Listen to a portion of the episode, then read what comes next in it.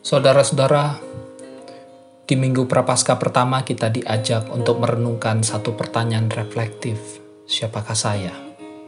Kemudian di minggu prapaskah kedua ini, saya mengajak setiap kita untuk merenungkan satu pertanyaan reflektif lagi.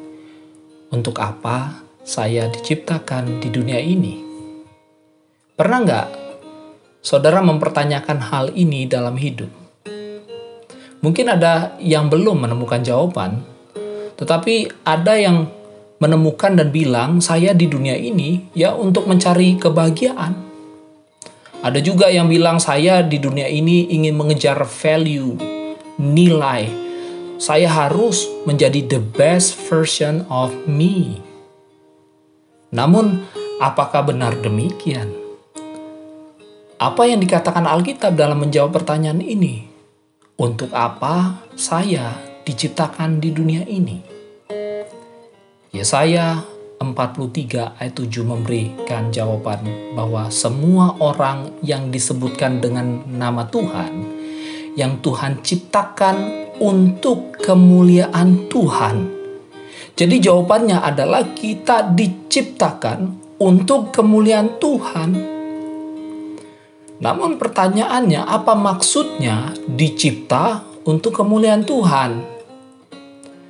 Kita dicipta untuk kemuliaan Tuhan berarti kita menjadi representasi, gambaran, cerminan Tuhan bagi dunia ini agar dunia melihat kasih Tuhan dalam kehidupan kita.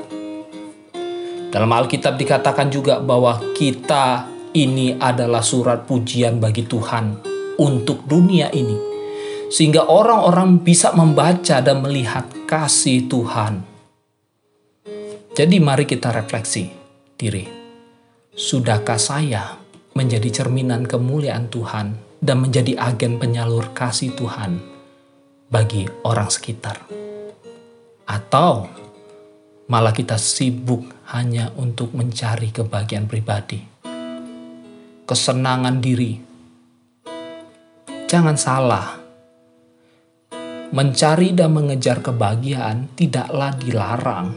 Dan bahkan hidup mengejar nilai adalah sesuatu hal yang patut diusahakan. Akan tetapi kebahagiaan orang yang percaya Tuhan adalah kebahagiaan yang mencerminkan Tuhan, bukan kebahagiaan egois. Kebahagiaan yang mencerminkan Tuhan di sini adalah kebahagiaan dalam Tuhan yang menularkan kebahagiaan kasih kepada orang lain juga.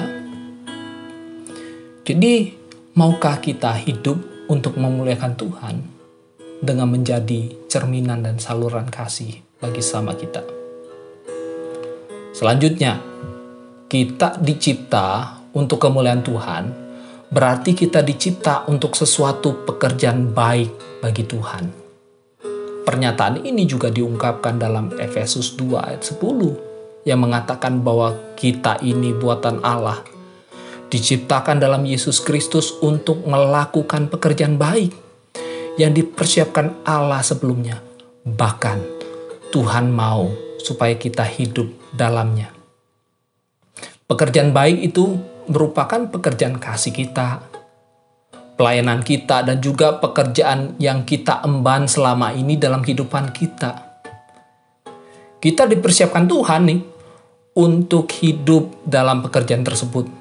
Jadi kerjakan dengan maksimal dan berintegritas demi kemuliaan Tuhan. Namun, pertanyaannya, sudahkah kita bekerja dengan maksimal, berintegritas demi kemuliaan Tuhan? Selain itu, kita juga dicipta untuk kemuliaan Tuhan, berarti kita hidup untuk sesuatu yang mulia, sesuatu yang kekal, dan memang kita merupakan kewargaan sorga, bukan dunia. Hal ini diungkapkan dalam Filipi 3 ayat 20. Bahwa kewargaan kita adalah dalam sorga, dan dari situ kita menantikan Tuhan Yesus Kristus sebagai juru selamat. Memang kita sekarang hidup di bumi ini. Tapi jangan lupa bahwa kita dicipta bukan untuk hidup di bumi, melainkan kita dicipta untuk hidup di sorga. Wow, ini pengharapan yang sangat indah. Akan tetapi, benarkah kita lebih menantikan sorga ketimbang hal-hal yang ada di dunia ini? Pertanyaan ini pun patut kita renungkan bersama. Akhir kata, untuk apa saya dicipta di dunia ini? Jawabannya adalah untuk menjadi representasi Allah, untuk menjadi agen penyalur kasih bagi Tuhan. Kita juga dicipta untuk melakukan pekerjaan baik yang Tuhan persiapkan, yakni setiap pekerjaan yang sedang kita emban saat ini. Jadi kerjakan dengan sukacita dan bertanggung jawab seperti untuk Tuhan, bukan untuk manusia. Dan terakhir kita dicipta untuk sesuatu yang mulia, kekal karena kita adalah warga surga, bukan dunia ini. Jadi mari arahkan pandangan dan hati kita untuk harta yang kekal tersebut, bukan di dunia ini. Karena harta di bumi, ngengat dan karat dapat merusak dan bisa dicuri. Tetapi harta di surga, ngengat dan karat tidak dapat merusak dan bahkan tidak ada yang mencurinya. Pertanyaan terakhir, sanggupkah kita melakukan apa yang menjadi tujuan kita diciptakan di dunia ini? Jawabannya jelas kita tidak sanggup Bapak Ibu. Kecuali Tuhan yang memberikan dan Tuhan yang memampukan.